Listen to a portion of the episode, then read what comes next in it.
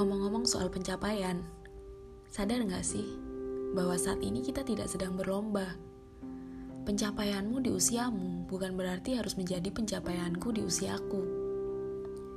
Karena kadang kita lupa bahwa tugas utama kita adalah berusaha lebih baik di hadapan Tuhan, bukan di hadapan manusia.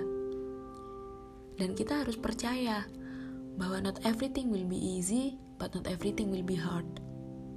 Semua akan ada masanya.